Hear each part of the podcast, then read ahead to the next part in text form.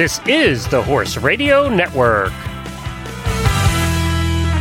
What a beautiful day for horses in the morning. You are listening to the number one horse podcast in the world.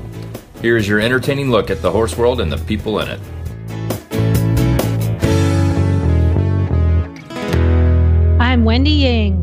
And I am Jamie Jennings in Norman, Oklahoma, and you're listening to Horses in the Morning on the Horse Radio Network for October 19th, 2020, episode 2542, brought to you today by Kemin Equine. Good morning, horse people. It's Monday. Monday is my favorite time of year.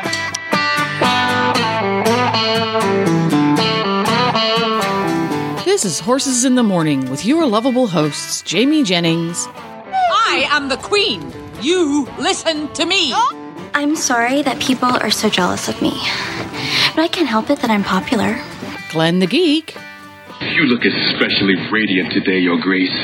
I'm going to do a terrific show today because I'm good enough, and doggone it, people like me. Happy Monday.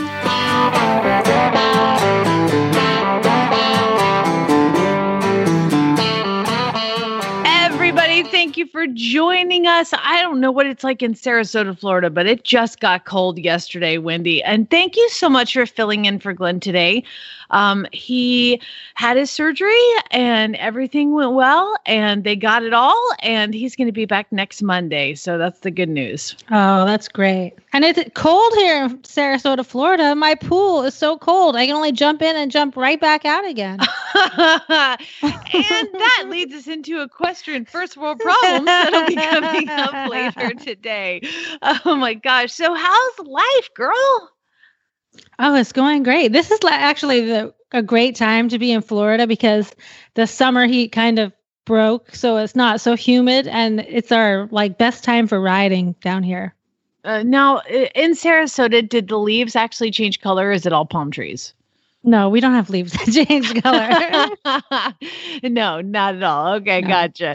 Um, what about Well, in Oklahoma? You must have. um, yeah, we have we have four seasons here for sure. Um, not like Arizona, which was you know this was the perfect time of year. Was mid mid October all the way to like mid mid April was Mhm. amazing there. So here it's now starting to get a little bit chilly, but you know, just the rest of the world. What are you going to do?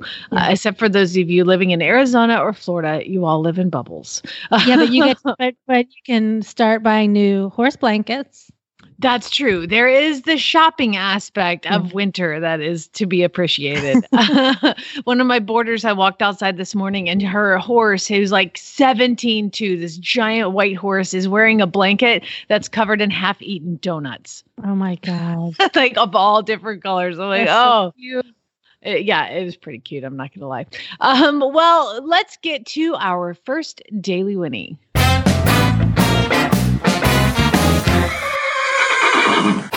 Well, my daily Winnie is to all the auditors. You guys have been so great and supportive of Glenn and Jennifer during this surgery and all the the rough times they've been through. So I just want to thank you guys. You've been great.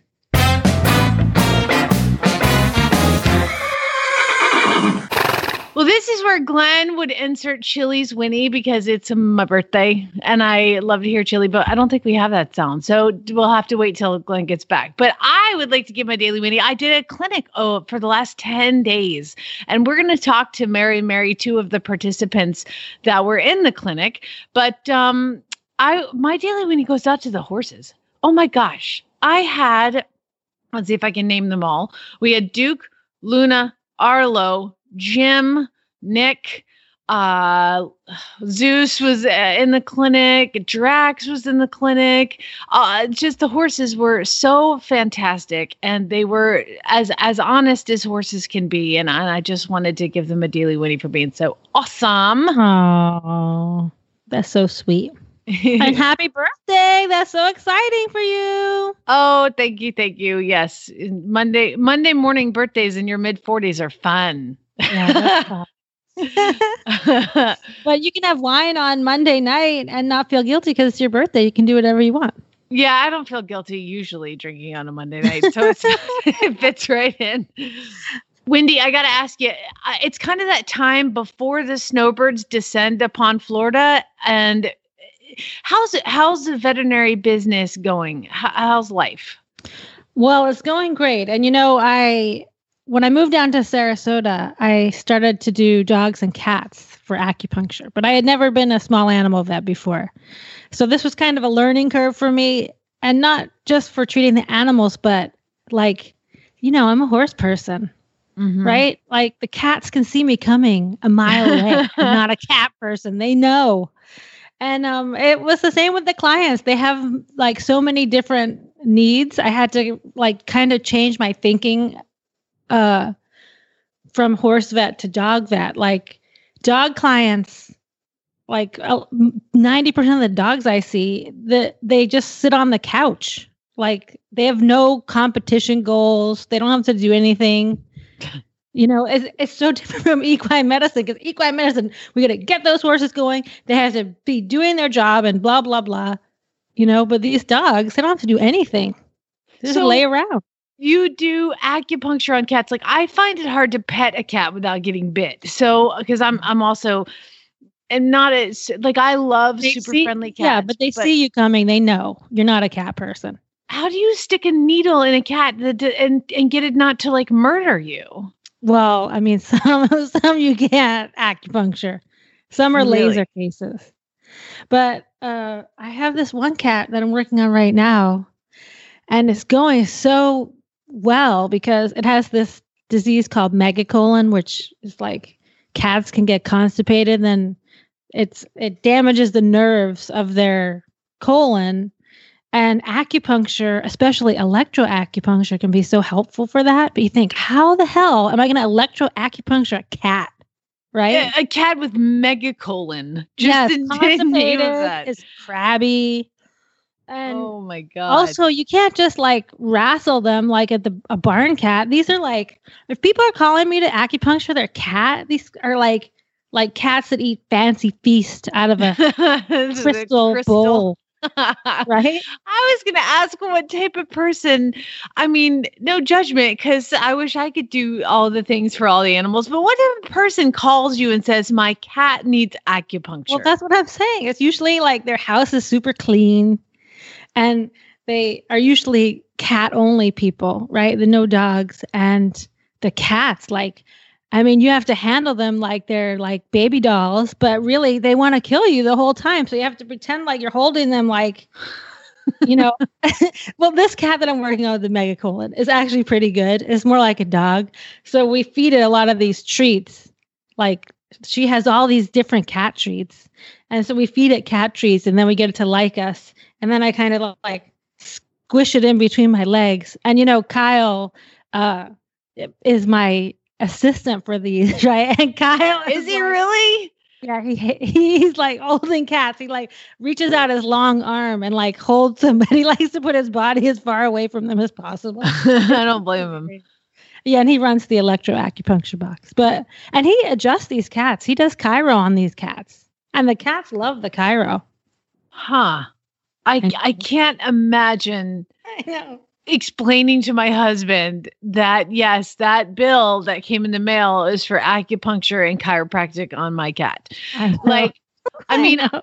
I've had some chickens I might consider doing that for. So, Yeah. like, uh, can you acupuncture or do you ever do anything with your birds? Yeah, you can definitely acupuncture birds. I um I use real tiny needles because you know they don't have a lot of you know I uh I you have to move their feathers and their skin is so is Ew. so thin. But I do laser on them a lot um if I need to like you know What? What- I do. I do it for okay, I do it for like wounds. You know how they fight each other? Yeah. or like I had this one little chick that um its toe got stuck. Like you know in the incubator I have this dome incubator and I its little toe got squished in there and I felt super guilty. And then the other chick chicks pecked on it and then I felt more guilty and I did laser on that toe. And that little chicken is so friendly now because I did a lot of stuff with it Oh my gosh. Well, I guess if I had the power, I would also use my power for good. So it should be like acupuncturing a chicken. That's I know. awesome. But you know what? I have a friend that teaches with me at Chi Institute, and she was she's a chicken person like us, like backyard chicken person, but she she's not a chicken vet. But she started, you know, acupuncturing her own chickens. And she was giving a demo at Chi about acupuncturing chickens and she had a chicken that was egg bound and it laid an egg right there while she was doing the demo. no way. Yeah, she has a video of it. She was so excited. Oh my gosh. That's amazing. My chicken will lay the eggs. Here, stick a needle here. It will. Yeah. It'll make it happen. Oh my God, that's amazing. Well, speaking of um, you know, the sad tales of chickens that need acupuncture, we have a segment that we do called Equestrian First World Problems. Wendy, are you familiar with this segment? Yes, it's one of my favorites. Okay, well, we're going to do it for those who aren't. This these are uh, real problems that are written in by our auditors and our auditors have they they need to share it's like cathartic for everybody to share their problems First world problem, first world problem, first world problem. all right so if you want to be an auditor go to horseradionetwork.com there scroll down click on the auditor banner i'm trying to remember what glenn always says because i usually just tune him out What? You're not listening? I know that's so Dang. weird. So weird. Well, hey, we're gonna get started here and let's go to um Danny. Poor Danny. She says, I am so excited that my baby Dutch warm blood is coming, but do you know how hard it is to buy things for a baby? I mean, first off, they're gonna like grow out of everything, and second, I don't even know her size. And what if she doesn't like the color that I choose? I had uh Danny this- I had baby Zara first and so I bought because she was a little filly I bought pink everything and then I had the little colt and so now he has a pink halter that is just the way that it is oh my god, you can't do that. I'm gender fluid here uh Wendy so you know we don't Oh. let color identify our sex um He's definitely going to be a gelding then. Wearing that he, halter. He already is so it's all good He's not a Um, baby baby. No, he's he's a year and a half now, so he's he's had the brain surgery already. Yeah. Um, Kimberly says, and this is tragic, Wendy, tragic.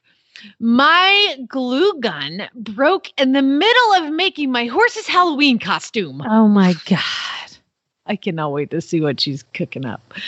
Uh, hey, Really terrible. oh God, it's gonna be good. And she's a she's a high level dressage rider, so you know it's gonna be enter- entertaining at best. Does she have? You think she has a Friesian? Is she, does she have a Friesian? I think it's a big warm blood. So Oh, because the Friesian people like they do costumes. Oh yeah, just doesn't like have the to be Arab Halloween. people. It's yeah, just they costumes. have they have classes for c- the best costume, and they go all out. Oh yeah. Oh yeah. It's kind of like um you know that that TV show where it's the little girls that get on stage and do the pageants. It's Mhm. like that but for Friesians. Yeah, that's totally that's totally it. uh, Haley said, I just got a beautiful mare and I bought her a ton of blankets and coolers. And I went to put on her new blanket today, only to find out everything I bought is too small. I bought everything in the wrong size. Oh my god, That sucks. that's painful. That sucks. Uh, Jane says, I can. I competed in a horse show and I won first place in all of my classes. Yay for all my blue ribbons. But I was the only person in all those classes. So does it really count? Oh yeah, that's the best way to do it. Why I drive tandem. Right? Yeah. Are you the only one in your classes? Um, oh yeah, usually because tandem is so like people don't really drive tandem that much. So I used to love to compete tandem because I would always win. Well, Jane and Wendy, you know who you beat? Me, because I didn't do it. Uh, so Exactly. you're both. I felt like a winner just hooking up the tandem and getting around. Exactly. Congratulations. and and you know what? On social media posts, when you post a picture of your horse with all its blue ribbons on its bridle and its reins, nobody needs to know that you were the only one in the class. Okay. Fine. I think I got a sixth one time and I was like, oh my God, I got a sixth place. And like actually there was only six in the class. So like I came in not only just like the only one in the class, I came in dead last. And That's all right.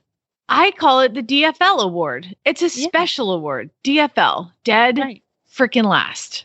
And you know what? Congrats to me because I got out there and I did it. Uh, Emily says, I finally got my new arena finished and I got bucked off this afternoon.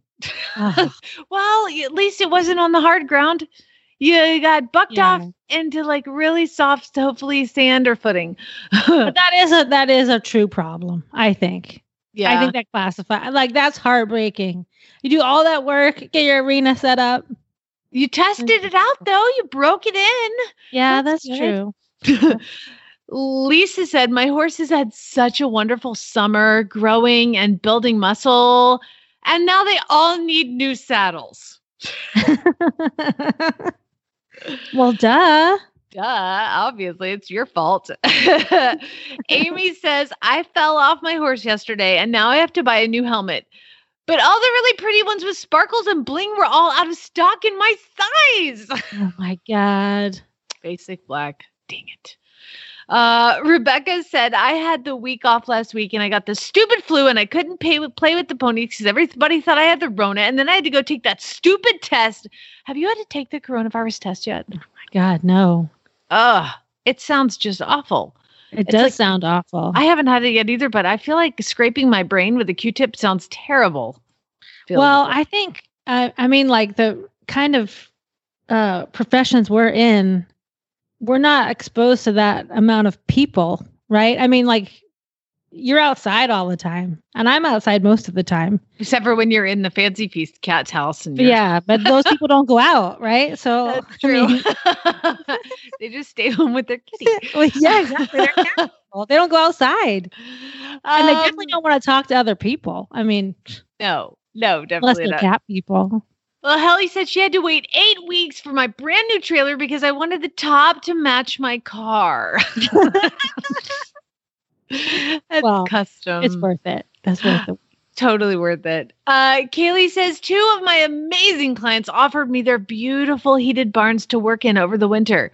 But now I have no excuse to be lazy all winter. You know what happens when you work in a heated barn is then you don't want to go outside and ride because you step Oh. outside and you're like, oh my God. So be like me and just suffer through open all the windows, open all the doors, and just take it. You just got to take it. Just no, kidding. if your clients have a heated barn, they should have a heated indoor arena. You know I mean, what? You're exactly right, Wendy. Yes. And I, I mean, think come- she should write a strongly worded letter to the clients that Yeah. offer her the heated barn. And she said she can just say, "I can't work like this. I, mean, can't work like this. can't work like this." uh, Karen, the host of our endurance episode, my husband just bought a several thousand dollar camera. In parentheses, he's an astronomer. How cool is that? yeah, that's um, she says, but I can't complain because I cashed in my 401k to buy a COVID pony. oh my god. Uh. Yeah, Courtney said I'm supposed to go fox hunting this weekend, and then we have a hunter pace the next day, so I need to clip my horse. But his new blanket hasn't arrived yet. oh my god. Well, you can't clip if you don't have the blanket. Mm-mm. You're just gonna have to cool out that horse, get the hair dryer out. Come on, baby, let's yeah, cool but down. two days in a row with a shaggy horse. That's going to be hard. Yeah, it's gonna be so hard. Life is so hard. Um, Lindsay says we are getting our super cute and adorable new COVID puppy, but we have to wait Oh. till Friday to pick it up. Oh, damn it. Oh my god, that she posted a picture and it is like the cutest little like brown lab I have ever seen. Oh my- Oh my god. I Um, want a it- COVID puppy.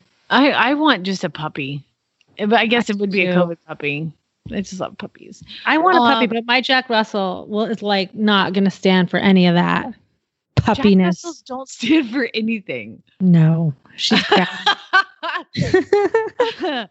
um, April says, "Oh my god, I have four stalls and five horses, and one of my horses taught another one to open the stalls and the doors, and that's the one he opening the one that's not in a stall. So then he's letting the others out, and I'm gonna have to change my stalling and feeding routine. Hashtag damn it, Zeus. I live this every single day." And after having this horse for five years, he escaped yesterday, like in front of everybody. oh my god. Like, how do you get? Uh, uh, how do you know? He just knows. Like I didn't do the bottom latch because it was like running over to like let another horse started to come out of the stall, and I was like, oh wait, hang on, and then I turn around, Zeus is out, like done, just Oh my god. I Um, can't believe it's been five years since you've had him. I know. Four It doesn't half. seem like it. I think it'll be five years in February that I've had him. That's crazy. That's a lot of time that I've spent trying to keep him in, into a stall or a pen. Mm-hmm. I actually was up at the house and I could see him. We have one gate that he has not figured out. You actually have to like pull the thing up and slide it forward, and it's the only gate that he has not figured out. And I swear to God, Wendy, I was standing out on my pa- porch like having coffee, and I hear clank clank clank clank. And that son of a he is trying to figure out the one that he can't get through. And I was like, yes! Stop it! he like looks at me like, I what I didn't I didn't do nothing. um, Adrian said, I had back to back horsey photo shoots this weekend, and I can't stay focused on editing one because I want to do both, but like I have to go to work today.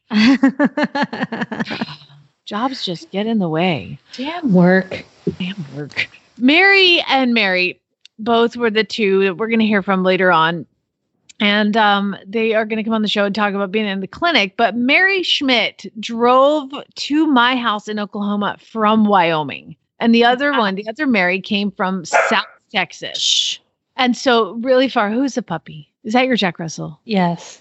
Naughty. She's pissed because somebody's in the yard. Just like, you know, the geese are looking at her funny or something. I was gonna say, do you need to go and like get No. somebody out of your No, no, it's my own geese, my pet, my yard pets. Okay, your yard birds that get acupuncture. Yeah. Uh, Mary said, I need a round pen when I get home, but I have to drive home first. And that is like so much driving that I could be doing round pen shopping.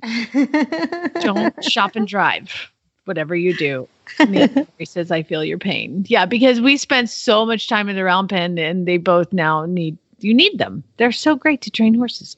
Um, Alex said, we went to our first show away for a starter horse trial and we had an awesome time and finished on a dressage score. But the horse show hangover is real and I'm like totally dead. I know. If you're showing a lot, you should take Mondays off. That's my recommendation. That is a great, you know what? Write your senator. Implement that. Make that a thing. Or just take it a personal day. Like, especially horse trials, they like wear you out because you have to walk the course so many times and then you're on that adrenaline rush and then you crash. And Monday, you should take a personal day. So when you do the the the driving stuff, do you walk the course like a hundred times too? Oh my God. I you walk it like a million times and then you agonize it and then uh, uh, agonize about it. You don't sleep all night the night before because you go through in your mind like exactly how you're going to do it. It's just like eventing, you know, but with a carriage. Yeah, I started going up to every jump, and the first course walk, I would just take a picture of it, so I could go. Okay, that was one, that was two, and then I have to go. Oh, that's a good "Oh, idea. That was just three. Yeah, there's actually fancy course walking apps, but I'm not smart enough for those things. Um, Ellen said I spent a really fun and successful day at a local fun show. But I forgot my lunch, so I was like hungry all afternoon. no horse show, show cheeseburgers at those fun shows. those local fun shows just they, they don't have the food trucks it sucks um lindsay says we are getting a new to us car practically for free but my husband has decided that it's like his car since i have a history of putting dirty blankets and hay in my trunk yeah you don't get a new to car, new car and put hay in it. That's divorce. All right, last one. Katie says, "I uh, my horse moved into a bigger, nicer pen this weekend." But the gate is farther away from the tack room, and I have to like walk so much farther to go get my horse. oh. Oh, that can be a pain. I'm so sad for all of you. Um, just remember that if you do have a horse problem, an equestrian problem, it is a first world problem. That is the way we live. And again, if you want to help, um, you know, release some of the stress and the tension, please feel free to join the auditors group and go on on Sunday nights. I usually put up a post and, and ask for your problems, and, and people are more than willing to share. And again, I hope you all feel a little bit better. Well, we would like to thank Kemin for being our title sponsor today. And here's a new bucket challenge for you. Grab a bucket, drill 20 holes in the bottom, and then fill it with water, and then see how far you can carry it before it's completely empty. Okay, don't do that. That's a waste of time and a waste of a bucket, but you know how it ends with an empty bucket. So, what you might not know is that leaks in your horse's intestinal barrier, known as leaky gut syndrome, can result in various health and welfare problems. In fact, gut issues are the number one cause of premature death in horses. Good nutrition and attention to gut health can alleviate the negative impacts of stress and help promote immunity, performance, healthy weight, nutrient absorption, and positive attitude. Kemin is the industry leader in gut health solutions for optimal gut, gut health. Ensure your feed includes Clostat and ButiPEARL ZEQ from Kemin. And you can learn more at kemin.com slash leaky gut. Well, I'm so excited to welcome our next guest, Dr. Amanda Grev from the University of Maryland. She's a pasture management specialist, and we have tons of questions to ask you, Amanda, all about pastures and how we can improve them for our ponies. So, welcome. Thank you. Thanks for having me on today. I'm so excited. You know, I'm not the regular host. Uh, I'm just a guest, and I was so excited to see that this was one of the topics we were talking about because I think um, all of us horse people struggle with these questions about forage for horses and how we can improve our pasture. So, um, can you tell us a little bit about uh, about your background and how you got involved with pasture management? Sure. Yeah. Yeah. I'd be happy to. Um, I I guess I kind of started off a lot like, you know, most horse owners, not fully aware of what was going on in my horse's pasture and what was growing out there. But um, I ended up going uh, to grad school for equine nutrition, and my advisor um, at the University of Minnesota was um, had a background in pasture and agronomy and agronomic practices. So I got to do kind of a really cool hybrid for graduate school of an animal nutrition or equine nutrition and kind of forage and pasture management combination. So that's really where I got kind of into the world of forages and pasture and pasture management and learn a lot about it and then ended up kind of going that way with my career going into you know being a, a forage specialist for the university of maryland so i get to work now with you know horses um, but also other livestock species as well cattle sheep um, etc so it's oh, a lot of fun so and a lot of variety. what a dream job for a horse person, you know? Like I mean it's so that sounds so cool. Um so what do you think I mean, I know that it's hard to do a national show, right? Because you're in the you're in Maryland and every different place has different um issues. But what do you think the biggest issue that horse people face all across the country when working with their pasture? Good question. Yeah, that's that's a great question. Um, you you're right that you know there are sometimes you know different issues depending on what area of the country you're in, but I would say in general there are kind of some overarching things that all horse people and really a lot of livestock people in general struggle with when it comes to pasture management. Um, some of those, some of the big ones, include things like um, allowing for a proper rest period. So when we think mm-hmm. about pasture management, really what we need is a time for those forages or those grasses to rejuvenate and regrow and reestablish their root structure to maintain their productivity and to stay, you know, strong and resilient kind of long term. So doing things like incorporating a rotational grazing system where you're kind of moving animals from area to area and allowing the other areas time to rest and regrow is is huge and one of the biggest things that you can do for improving your overall pasture management. Um, other than that, you know, other important things are, you know, starting with a healthy soil. So, you know, have you been taking, you know, soil samples? Do you know what the fertility or the nutrient status of your soil is? And are you, you know, applying or reapplying any of those nutrients that might be low or inadequate to really help um, those plants get the nutrients that they need to stay, you know, productive and healthy and growing? Um, so yeah, th- I guess those would be my two big big ones. Um, you Yeah. know, controlling weeds is another one. Uh, making sure you don't have you know a lot of weeds that are kind of taking over and infiltrating into your pasture. Um, but if you have a really healthy soil and you have a really healthy stand of pasture grasses, that will lend itself um, to weed control. You know, those will be able to outcompete those weeds or those undesirable forages. And when you say they need to test their soil, do they like contact their local ag extension? Uh, is that someone who could help them? Oh yeah, for sure. Um, your your local extension office will definitely be able to help. You know, kind of guide you through the steps. Um, you know, it it sounds a little bit overwhelming, but the soil sampling process is actually you know relatively straightforward. You just go around to random places in your pasture. Um, you can use something called a soil probe or even you know a spade or a shovel um, to Mhm. take little soil cores throughout and then you mix all that up and send it to the lab and they'll send you back a soil analysis on on your sample to to tell you what the nutrient status is in that soil And then you could like then you could apply lime or fertilizer or something if if you needed to. Then you know. Exactly. That will tell you kind of what of your, you know, the big nutrients, you know, phosphorus, potassium, and then the soil pH.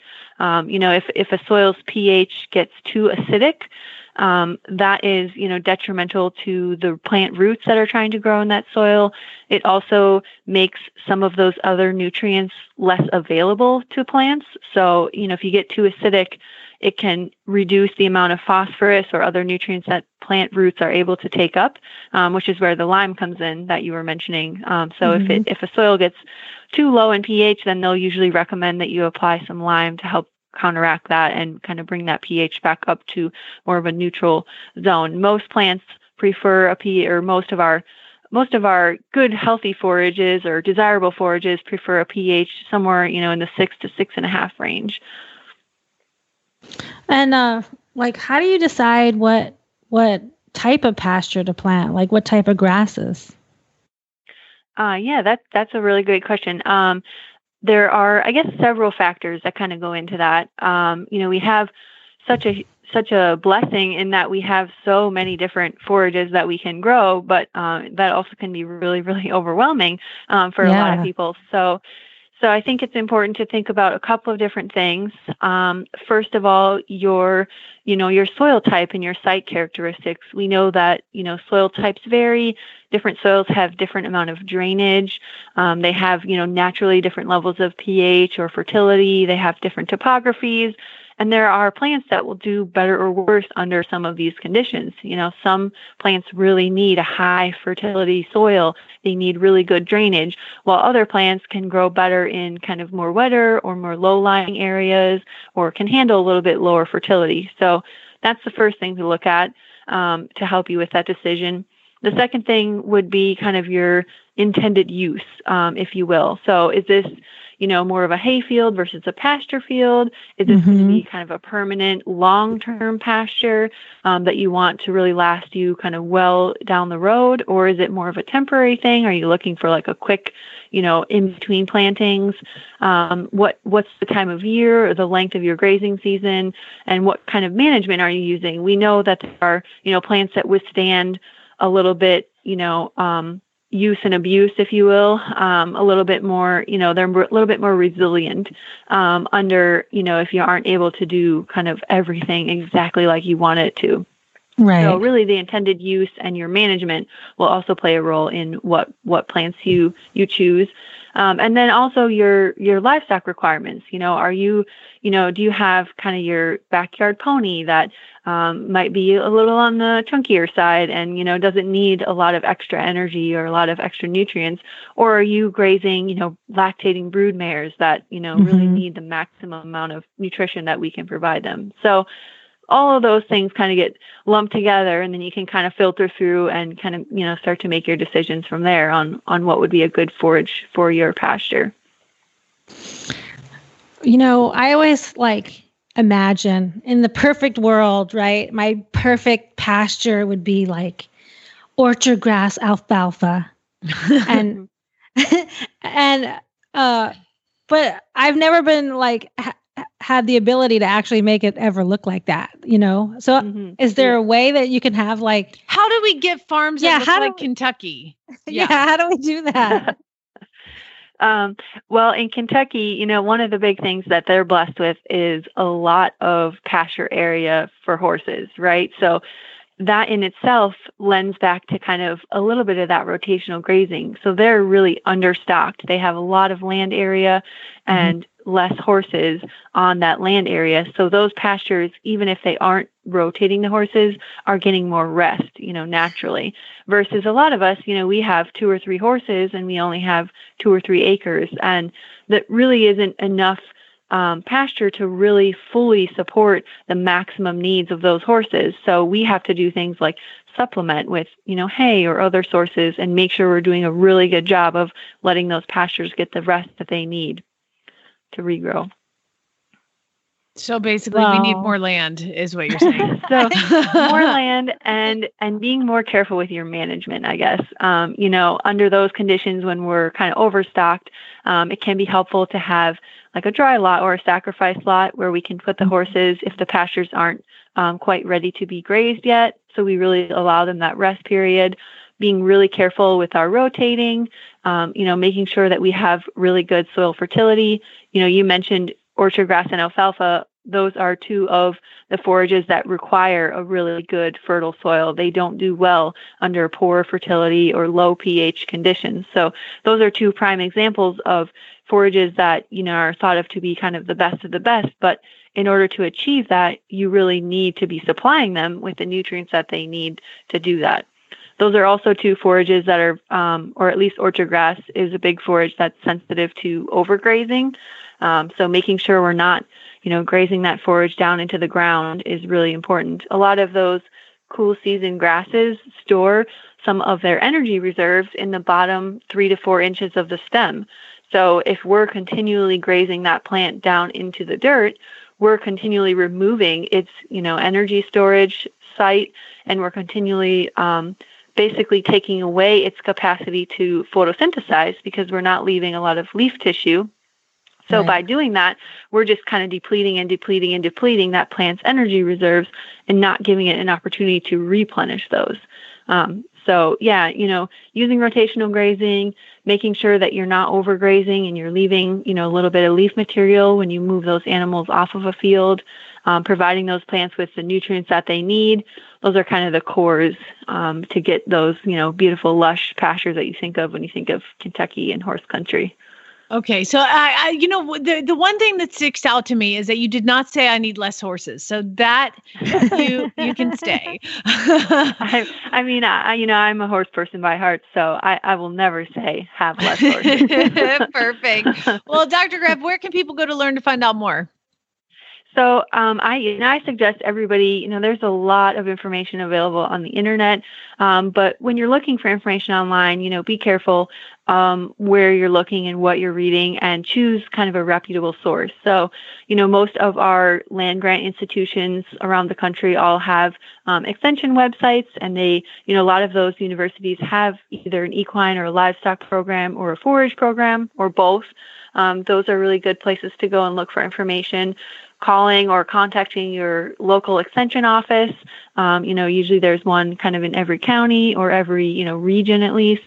Um, those people are all really good resources um, to use that you know will come from kind of a credible, um, reputable, unbiased source. Fantastic. Well, Dr. Grev, thank you so much for all of your time this morning, and we hope you have a wonderful week. No problem. Thank you. I, I hope you have a great week as well. Thank you. I miss these two girls already because they have spent the last 10 days here at Flyover Farm. And it is Mary Caulkins from Texas. Say hi, Mary. Hi. And then we've got Mary Schmidt from Wyoming, but not in Wyoming yet because you just left. right. Hello. Hello. Thank you guys for joining us. We we just wanted to have you on to talk a little bit about the clinic y'all just went through, which was the Monty Roberts introductory course here at uh, Flyover Farm. And um, I mean, uh, Wendy, they both uh, said that you know, like we don't care. Is there any place we can stay? And I was like, yeah, y'all can like be roommates. And so I bought two single beds and I put them both in one room. Ladies, do you still like each other? I'm, Yeah, I'm with the dog. my roomie. And her oh. and her sweet puppy dog. Oh, So yeah, Mary they were- Schmidt came from Wyoming, and you brought your dog. Talk about talk about living with Mary from Texas. I mean, that's South versus North. Let's see what happened. oh no, it was wonderful. We got along just great. It was no problem at all. My dog abandoned me and uh, you know left me for the other Mary, and uh, you know I was a little bit It was put out by that. But other than that, it was fantastic. And it's uh, like Mary- being at real camp. Yeah, it's literally like It when was. everybody I was felt leaving. Like I was back in college and I had a roommate again, and only we had a doggy in the mix, and it was wonderful. Aw. well, it was fun. I, and and here's the good thing is that I put two people together, Wendy, that both like to drink wine. So you know, it was a love Perfect. fest. It's was like what you adult. imagine. It's like when you're a kid and you're going to camp. What you wish you had at camp. Yes. Right. Yeah, only it was adult camp and we Yeah. got to drink wine. Yeah, wine, Yeah. horses, puppy dogs. This sounds great. I want to come to camp. I know, right? So let's start, let's start a little bit. Uh, Mary from Texas, what were some of your expectations going into this clinic? Um, expectations. Well, I came in um, wanting to be. I just wanted to know more uh, about uh, how to speak to horses, how to speak the horse language, and I would hope I would accomplish that. And I, my first join up um, that I did, as you know, was very emotional, and um, I I don't cry easily, but um, when that horse turned and walked up to me after we had um, been in the round pen together, I I, I just um, the bond that we that we had was incredible, and I I just broke down. I sobbed like a baby, and um, I realized that horses have a language, and you know I thought I was connecting and thought I was communicating um, with horses, but until I went through this course. Um, um, I realized there was a deeper language, and um, I feel so. It's just awesome. I want to go back to where I teach, um, you know, kids to ride. They have a bunch of horses that have different issues and things, and I feel like I can help that now. I can help them. Fantastic. Um, so I, I've just grown exponentially. Uh, Mary from Wyoming, what were some of your goals and expectations?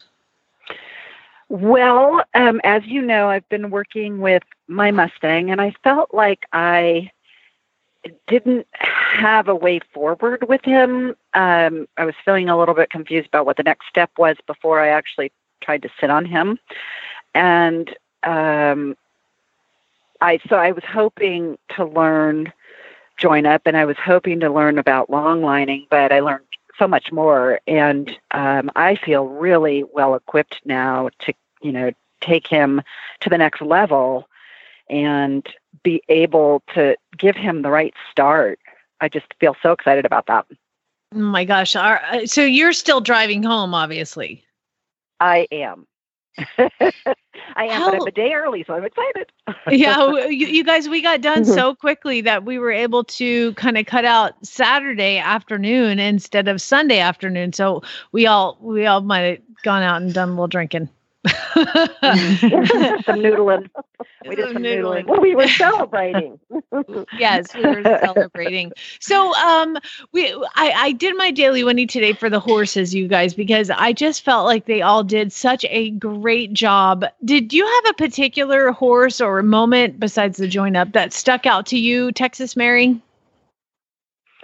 Well, Luna was um, my the first one that I did a join up with, so that I kind of feel like I bonded with her. Um, then I worked with, um, well, okay, when we we did take a, a little bit of a trail ride, um, which was a lot of fun, and I um, told you, you know, I needed to I need to be careful with what kind of horses I get on. I, in the last two years, I've been bucked off and broken bones, so. Um, so I said, I want a good, solid steed that would protect me on the trail ride. And I rode Duke, and and yeah, if I could have fit him in my suitcase, I would have brought him home with me. oh, that's he cute. took great care of me. He was a good he he was a good, sturdy, solid guy. Yeah, he is. He's one of those that is just utterly priceless. Now, uh, ta- now Mhm. Wyoming Mary, who do you feel like you connected with? I actually made both these ladies work with the yearlings as well, Stanley and Miles, and and I know that they were challenging for sure. Um, who were some of the horses that stuck out to you, Wyoming Mary? I mean, That's they what I call all them, by the way. because they they all had um, they all had different um, holes in their experience, or um, you know, just different personalities. So they they all stood out. I mean, my first join up was with Nick, and that was really difficult for me. Um, but it was very very rewarding. And then um, I I spent a lot of time with Arlo because he's who I rode on the trail ride. eh, But he was, as you said, so um, sort of career. He had a career of showing, and he was a little bit reserved or um, just not connected. yeah. And so that was exciting for me to to get him to understand and to understand him, you know, more and get him participating uh, that that just felt really good to me. It felt like he, after all those years of what he'd been doing, he finally was able to make a human connection um, that he Yeah. understood. Yeah, that was that part was really special to me too. So, um, a friend brought a 20 year old lifetime show horse to be uh, used in the clinic because he's very quiet, but also Wendy because he'd been a lifetime show horse. He was just very much goes through the motions.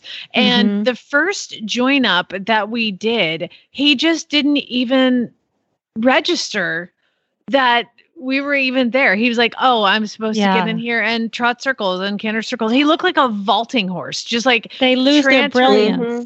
Yeah. And then the second join up, he's like, "Oh, you guys are actually speaking my language." And if you Oh, think about so like he's 20 years old and probably nobody has spoken his language to him forever Yeah. and just to see his owner came out and said that his facial expressions were just different. Like his face looked Mm. different having those connections that we made. That's it was so really it was really fun to see him. Um now Mary uh let's see Wyoming Mary, would you recommend this course to other people and why? As, as, I'm not I'm not holding another one soon, so I don't I'm not like promoting myself, but uh, just the whole idea of this course. Oh, yeah, absolutely. Um, first of all, if you haven't had the ability to work with a variety of horses, I mean, that is just so eye opening in and of itself. If you, you know, can go to Monty's or, or go to a place like yours and, um, as you rightly said, you know, let's work with something more sensitive because I'm going home to work with a Mustang. Um, let's, you know, you can get um, so many more skills and so many more ideas about what can work with your own ponies back at home if you work with a variety of horses and you never know which one's going to kind of open a, a door in your mind and you know tell you hey my horse does that too or my horse is similar to that um, or has that similar problem or whatever um, I would I would highly recommend it. It's you know yeah it's a big chunk of time, but it's worth it. And you can't I can't really understand how you could break it up. Um, you know, so I would definitely definitely recommend it. Absolutely. Awesome. Awesome. And uh Texas Mary, what were some of your takeaways? Um, I, oh golly, there's so many things. Um, so when I went there, um, you know, I've got some, just to let people know that, and somebody else out there might be like me, I have some physical issues that I'm like, well, I may not be able to do everything, but um, I'm going to try and, and I'm going to see what I can do. And I was able to do it. And you guys were so encouraging. Jamie, I just felt like um, if I didn't do something, I didn't feel intimidated. Um, I, I was very encouraged. Um, the variety of horses you had there for us to work with, uh, we we learned. You know, when I was working with Drax in the round pen, who's very sensitive, um, man, I had to really um, bring my body and my body language in a very calming manner and I not be as big with my movements. And that sets me up for um, success when I, I'm working with other horses when I get home.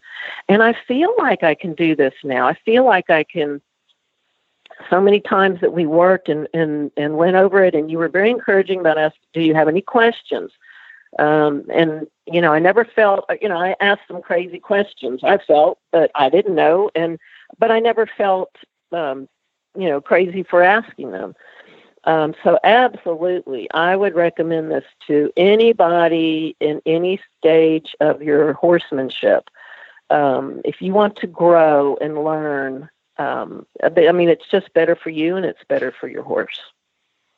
Well, and I I'd like was. to. Um, okay. Can I ditto the sentiment about the positivity? I mean, I never felt like even, you know, when I did something completely incorrectly, I never felt intimidated or threatened by the um, feedback that you gave. It was always put in Mhm. such a great way. Um, and and as Mary said, you never felt like any question was dumb, or, you know, like repetitive. If we needed to hear something again, you told us again, you know, and, and we felt safe saying, I need to hear that again. Yeah. You know, Yeah, so it was it was, safe it was place. great. It was great. Yeah. Well, I, I got to tell you guys, it was an absolute pleasure having you both at the farm and, and being there. I certainly missed yesterday morning walking out to feed the horses, and I was like, "Where's Sunny? I don't have Sunny." Abby I even was said she's like, and, and look, you know, was sad she wasn't there to, to for me to throw a stick. well, it was an absolute pleasure spending more time with both of you and having you there. And and thank you for your kind words. I'm glad that it was successful. and I'm glad you guys uh, felt like you learned a lot. I I, I definitely uh, y'all were sponges and you really really picked everything up so so fast. It was awesome and it was awesome riding with you. And I miss you guys already. Well, hey, and Marion, we need to say um, happy birthday to Jamie. Today's birthday. Happy birthday. Happy Thanks, birthday. guys. Happy, happy birthday to you. and There then you there's go. chili. uh, love you guys. Thank you so much for being on the show this morning. I look forward to uh, to keeping up and send me videos, send me questions. I'm I'm here for you. Great. That's great. you Thank you so too. much for everything. That was so fun. It was such an amazing experience. Uh, Dr. Wendy had to leave three minutes ago because she had an appointment. You know, that whole life of a vet. She's got cats to chiropractic things and acupuncture chickens and things like that. So, anyway, it's just me. But uh, you guys, thank you for being so supportive of Glenn and all that he's going through. And I hope y'all have a wonderful day. George, thank you for producing today. I really appreciate it. This is George. Say hi, George. Uh, hello, hello. Thanks for having me again. Thank you for being here. Everybody have a great week. Spay, neuter, and geld.